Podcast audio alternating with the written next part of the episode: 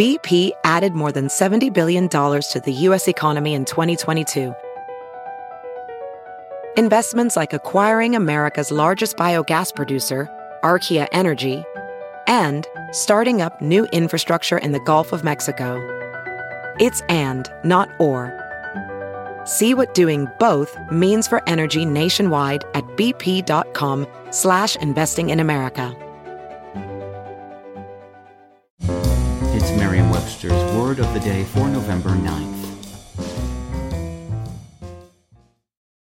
Today's word is boustrophedon, spelled B-O-U-S-T-R-O-P-H-E-D-O-N. Boustrophedon is a noun that means the writing of alternate lines in opposite directions, as from left to right and from right to left. Here's the word used in a sentence from the London Independent by Sally Emerson.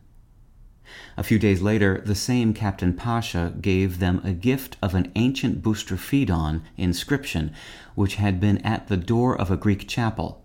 Many generations of peasants had rubbed against it, believing it relieved their rheumatism. Before the standardization of writing from left to right, ancient Greek inscribers once used a style called boustrophedon, a word meaning literally turning like oxen in plowing.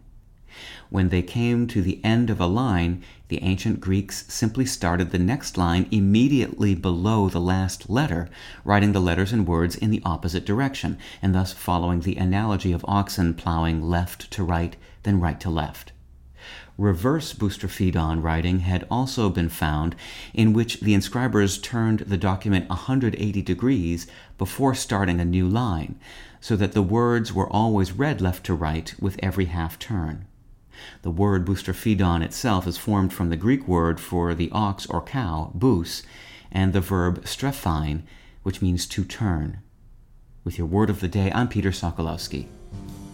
Visit Merriam-Webster.com today for definitions, wordplay, and trending word lookups.